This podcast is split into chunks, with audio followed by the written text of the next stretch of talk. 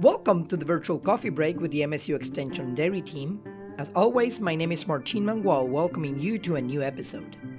This week, our dairy educator Marianne Buza will have two featured guests Dr. Corey Clark from Michigan State University Extension and Dr. Robert Milligan, an emeritus professor from Cornell. Their topic is farm leadership and how this can impact your business. So, Marianne, take us away. Welcome everyone to this week's episode. I'm Marianne Buza, and with me we have Dr. Bob Milligan and Dr. Corey Clark. Dr. Milligan, can you go ahead and introduce yourself? It's a pleasure to uh, be with you. Um, I grew up in the great state of Michigan. I'm a Spartan. After I left the farm and went to Michigan State actually with every intention of coming back to the farm. I, I often joke I got on the education train and forgot to get off. Um, so after a, a, dairy degree at Michigan State and ag econ, I got my PhD from the University of California at Davis. Uh, spent from 1975 to 2003 on the faculty at, at Cornell University. Um, at that point, I, I, left, technically retired from Cornell, um, and have spent since then in the Twin Cities of Minneapolis, St. Paul, uh, working in consulting. So I work with farm, farm clients in, in all ag commodities to improve their leadership and supervision. And we describe our um, clients as those who are seeking to go from good to great. Thank you uh, for being here with us today. Dr. Corey Clark, can you go ahead and introduce yourself real quick? Sure. I am the uh, Michigan State Extension Farm Business Management Educator in the Thumb. I'm also from Michigan. I'm from a dairy farm in mid-Michigan. And like Bob, I did dairy and then ag econ at Michigan State before going off to South Carolina and doing some consulting there. And then coming back to Michigan State just two years ago and joining the farm business management team. We're uh, certainly glad to have you um, on our team as a Spartan. Today, one of the things we're going to talk about is something that Dr. Milligan has been working on for a while now, and that is leadership on our farms. Why don't we start off there? Thank you again, Marianne. I actually have what may be a little bit of a startling conclusion, and I've concluded this from working with my clients, from reading, from studying. I actually believe that today, in the middle of an incredible pandemic, is likely the greatest opportunity for leadership you will have in your lifetime. Let me spend a little bit of time helping you to understand that. And, and I think to really capitalize on that, you have to really understand where we are in our understanding of modern leadership and of modern motivation. Just as your farms have changed, your production practices have changed, your genetics have changed, what we know about human behavior, which mo means motivation and leadership, has changed dramatically what's happened is we thought about for years and years that we motivated people and we described it as carrots and sticks. What we meant by that is we encouraged people, we, we provided incentives, we, we gave them money, okay, all of those kind of things.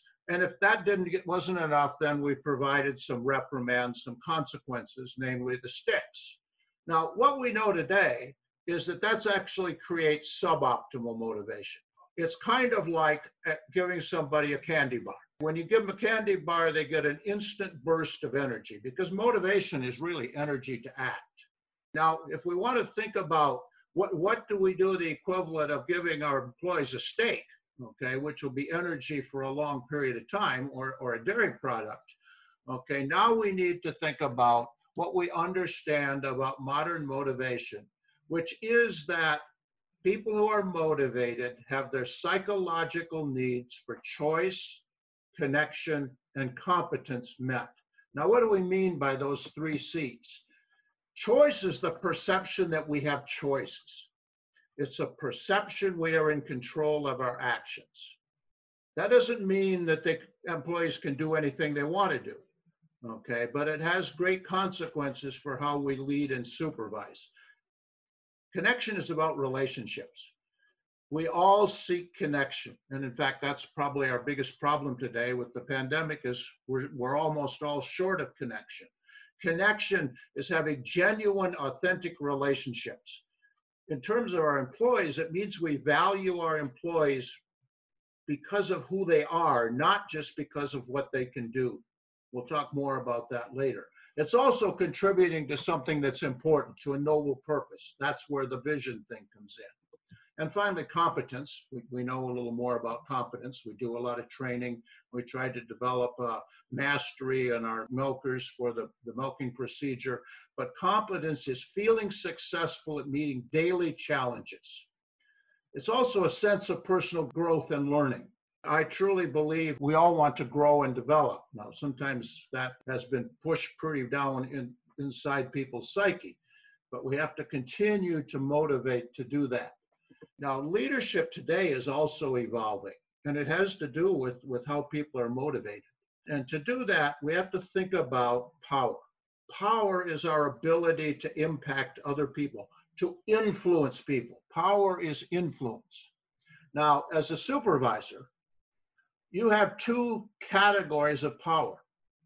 The first one is you're the boss. Okay, you have the formal power. It's because of the position you hold and and you can use that position the problem with overusing that position is that formal power is used to get people to follow to be engaged in what you're trying to accomplish because they have to but that's not really what you want you really want employees to be engaged to follow because they want to and that means that we need to use our influence power, our ability to interact with people. Basically, it goes, it also has to do with build that connection. People without connection aren't going to be engaged. We have to be authentic. It has to do with listening. It has to do with being fair. It has to do with empathy. And so, what we're trying to do to maximize our leadership power is to reduce the amount of dependence we have on formal power and increase the dependence we have on informal power. So now, in the middle of a pandemic, I really think is the opportunity to use our understanding of motivation and our understanding of leadership to build an engaged team.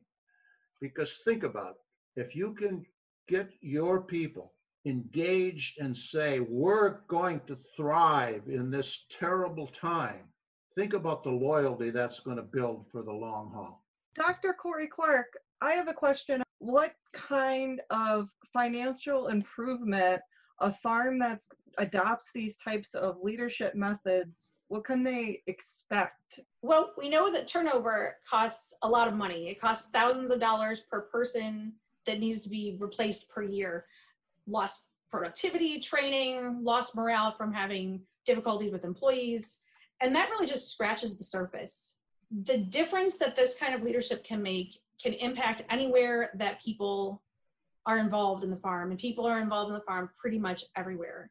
Your employees impact everything from milk quality to breeding and as well as the equipment and any of those things where the people are imagine if those people were a little bit happier with their job a little bit more connected a little bit more motivated those little bits add up to a lot in terms of the value of milk quality, of breeding rates, of repair costs. In addition to that, it can reduce the stress of the managers and the owners of the farm because an engaged staff, a staff that's happy with their job, again, motivated, engaged, working well together, um, is much less stressful. And that investment of time and energy can pay off in some significant ways. Dr. Milligan, what advice do you have for dairy farmers that are cow people and not people people? This probably is the $64,000 question. People who work in human resource management and, and organizational development and, and develop people uh, probably spend more time on this than anything else. It, it's not just a dairy issue, clearly is a critical issue for you I mean, think about the, the chef who now owns the restaurant. He has the same issue because what you have become and what the owner on a dairy farm almost always is, what the middle managers, the manager, the milking parlor, the, the manager, the, the feed center, the, the crop manager, whatever you happen to have, is a working manager. Now, I like to talk about the challenge of being a working manager because I think it is one of the most difficult positions in the world because it really is two positions. Think about it. You're still doing tasks. You're still making decisions about cows or feed or finances if you're the owner. You're still implementing those decisions. You're still managing something. Now, one of the interesting things is if we look at the word management, management is about just what we talked about. It's basically about making decisions and doing them. And so, if we think about what we just talked about with motivation and informal power, managing people is really not what we want to do. Managing people would mean we treat them like things and just tell them what to do and expect them to go do it. Well, all of our research, and Corey had a wonderful answer to the previous question, okay, says that's wrong. We don't manage people. I try never to say that anymore. We lead, supervise, and coach people. And so that then is the second part of this working manager job. Okay, it's the supervision, it's the directing, it's the encouraging, it's the providing feedback because now you're not the one making the decision and doing all the work. You're the one engaging people and training people to do that. It's a very, very different mindset. And that truly is the challenge. I also think that one of the, again, this may seem contradictory, that the best way to be good at both your supervisory job and have time to do your manager job is to make the supervisory job a priority. Because when you're doing your manager job and the supervisory people aren't doing well, they're not getting anything done or not getting it done well. And so if you make a priority to make sure you have the right people, you have them trained, they're engaged, you probably will spend less time than if you spend your time solving problems, or as people like to say, dealing with drama. That creates stress that Corey referred to. You don't want that. You want to have your people in place so you can go and feed cows or plant crops or, or go to meetings, whatever the case may be. And just as you've spent years studying those things, you've read Hoard's Dairyman, you've read Progressive Dairyman, you've read Dairy Today, you also need to become better skilled at their supervisory part of their working manager job. How would you advise dairy farmers to look at their team of employees and think about which employees are already showing a use of informal power and leadership amongst the other employees? Let's say you're thinking about which of the people on a a milking team you would, would like to promote to, to milking center manager. Instead of just looking at who's the best milker, because that's the manager part of this, they're now going to become a working manager. Observe their interaction with people. How are they building connection with their fellow milkers?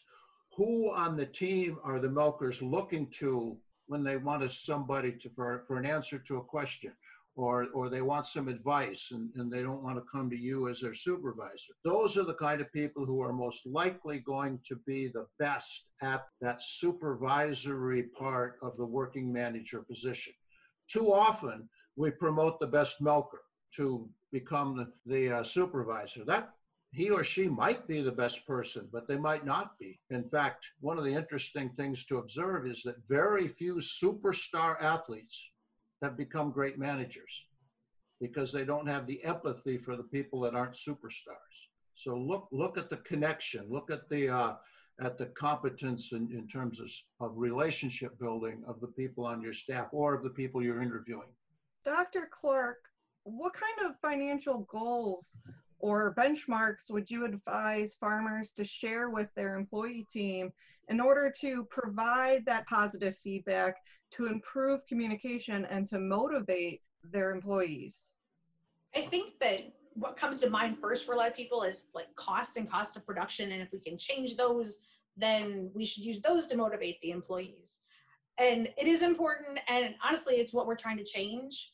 But employees are really distant from those numbers. They're pretty um, indirect and hard to see the connection between what they're doing and the financial goals what's going to work better with the employees is to have things that are like direct and tangible and they can they know they can change it and they can get their arms around it things like somatic cell count things like breeding rate maybe some uh, bacteria count things that they can see and things that they feel like they can make a difference in Dr. Milligan, how would creating a genuine connection with employees change if there's a cultural difference or even a language difference between the employer and the employee. We know that here in Michigan, um, we've got employees that come from the local area or they come from Central America or, or South America. And a lot of times our employers, our farms, they can come from Europe and elsewhere as well. So what kind of advice do you have to make sure that you're creating that genuine connection? Super question uh, again, Marianne. And, and so let, let's stop and, and think for a second first about the connection that you referred to. And so connection is one of our three psychological needs of, of all of us as, as human beings. Okay, it's a sense of belonging and genuine connection to others. So I think the first thing to be clear is that the connection is important to being motivated no matter what our cultural differences are. Now, that said, there are clearly some differences. Some of the cultural norms, some of the cultural expectations, some of our just cultural history does impact how we should go about building that connection. And one of, I think, the best examples when we're really talking about the Hispanic workforce, if we're talking about connection, we just talked about under the working manager that working managers need to be assertive. But when we become overly aggressive or when we are perceived as being overly aggressive. That is going to reduce connection. Now, one of the things that people who study cultural differences have found that's the, one of the biggest differences between our Anglo culture and the Hispanic culture is in our Anglo culture, we don't like having someone raise their voice to us. In the Hispanic culture, it isn't just they don't like it. That's just flat out something you do not do. And so raising your voice is going to have more of a detriment to connection in a Hispanic culture than it does in our Anglo culture. So there are differences across culture. Now, I want to add one thing since we're talking about this aggressiveness. One of the things that's interesting, and I remember I said the question of being perceived as being aggressive. And one of the things that, that I've been studying is when you want, go to an employee and you want to train them on a new task or you want to provide some, some feedback, maybe it's some place they need to improve. You're, you're trying to help them. You want to be a hero and you need to be assertive. The challenge is that it's very easy, and as we just said, easier in the Hispanic culture to be perceived that you're being aggressive. Now, what happens when that perception becomes apparent? basically listening stops. You have now become a villain. You're not a hero. You're a villain, and they're a victim. And so, as we think about this connection, we have to be sure that we're not being perceived as being overly aggressive. Now, Marianne, your question about communication differences, that, of course, is a huge issue in our industry. I truly believe it is the owner, the manager's responsibility to build connection with their employees. Where there's a language barrier, that's going to be more difficult. And so, hey, as managers, we're great problem solvers. We got to solve that problem because without communication, we're not even going to be able to communicate the SOP for milking or whatever. Without some degree of, of personal interaction, we're not going to build good connection. So whether it's bringing in someone to help us with translation, or probably in the long run, somebody learning Spanish. I know businesses where uh, brought in someone to teach the, the Anglos Spanish and the Spanish speakers English. Yeah, it's definitely a tough issue that we often run into here in Michigan and, and all over with the dairy industry. My other question for you is what in particular about this COVID pandemic makes this a unique opportunity for us to become better leaders? I think there are two parts to that, Marianne, and it's a really important question. Okay, the, the first part, and, and this may be more for the, the owners, economic theory is very clear. The greatest opportunity exists when there's the greatest variability. Okay, and so now is the time to look for opportunity. Stephen Covey, in his famous book, Seven Habits, talked about beginning with the end in mind. I think that's magic today. Leaders have to think about where do we want to get, not how did we get there yesterday, okay? Because yesterday's always been history, but now it's really history, okay? We have to think about, as a leader, where do we want to get? If you're in trouble, it's how are we're going to survive this. If you've got a better financial situation, it's how, how are we going to really thrive in this environment? How are we going to do that? And then be very creative. Bring in people if you need to, but be very creative. Don't rely on past mechanisms. Be creative. Know what your contingency plans are. And then there's the people part. Okay. And I think I really referenced that in, in my intro. Now is the time to build a team. Think when do teams get built? The best teams get built when they're under pressure. Also, the worst teams come apart when they're under pressure. But if you can help, the world is lacking in connection. All of your employees are lacking in connection. If you can provide that connection, you can get that engagement so that they they really feel a part of we're in this together. We're going to lick this pandemic thing. I think that'll carry over. That's an opportunity to build a team that may be with you for a long time. Now, what, what I want to do to end this, okay, is I want you to think of, I want to make eight suggestions for what you do, okay? And it's really to increase choice, connection, and competence. The first thing is be visible to people, okay? Don't look like you're running away. Be visible, be a part of what's going on. The second one is listen. There's nothing that builds connection like listening. And I mean truly listen. Don't just listen to find out what you want to hear or listen for what how you're going to argue with them. Listen, I, I love to make the recommendation that, that after someone else has stopped speaking, pause for a minute. Pause to take time to really think about what did they say? How, how can I effectively respond to that? The third one is, is positive feedback. Kudos go a long way we see every day people who are showing appreciation to hospital workers and and so forth that are showing up. Well, your your employees are showing up just like they are in the middle of a pandemic. Show your appreciation. Ask for input. Involve people in planning and decision making. That will increase choice. Ask people for their ideas. Run ideas past people. The fifth one is be clear. Probably all of us are poorer listeners than we were six months ago, just because of all the noise that's in the world. Okay, be clear. Repeat if you have to. Ask people on important things to, to repeat back what you said. So I, I, it's really important that we understand what's going on here. Let's make sure we're clear. I would really encourage, especially larger farms, larger businesses, to have some form of consistent communication. I have a number of clients who are sending out a weekly email. A lot of our businesses are getting big and people don't even know what's going on in other parts of the farm. How can you feel a part of something that you don't know what's going on? It, it can also communicate key decisions, but it also has just some friendly kind of stuff to it. So and so had a birthday. Okay, somebody was able to do something exciting even in our current uh, state. Address conflicts with care and empathy. There will be conflicts. You need to be assertive. You need to address them, but do it with care, do it with empathy wounds today are going to come easier and they're going to last longer just because we're all so on edge. And finally, basically, it's what we've been saying, or what I've been saying at least be more of a leader and a friend. Use those informal powers and less of a boss. Uh, we are out of time. So thank you for joining us for this week's virtual coffee break. Thank you for your time. I appreciate the opportunity to be in this podcast. We are very lucky to have you and thank you for joining us. Thanks to Marianne, Dr. Clark, and Dr. Milligan for that valuable conversation today. Certainly, leadership can transform businesses and farms on a big way.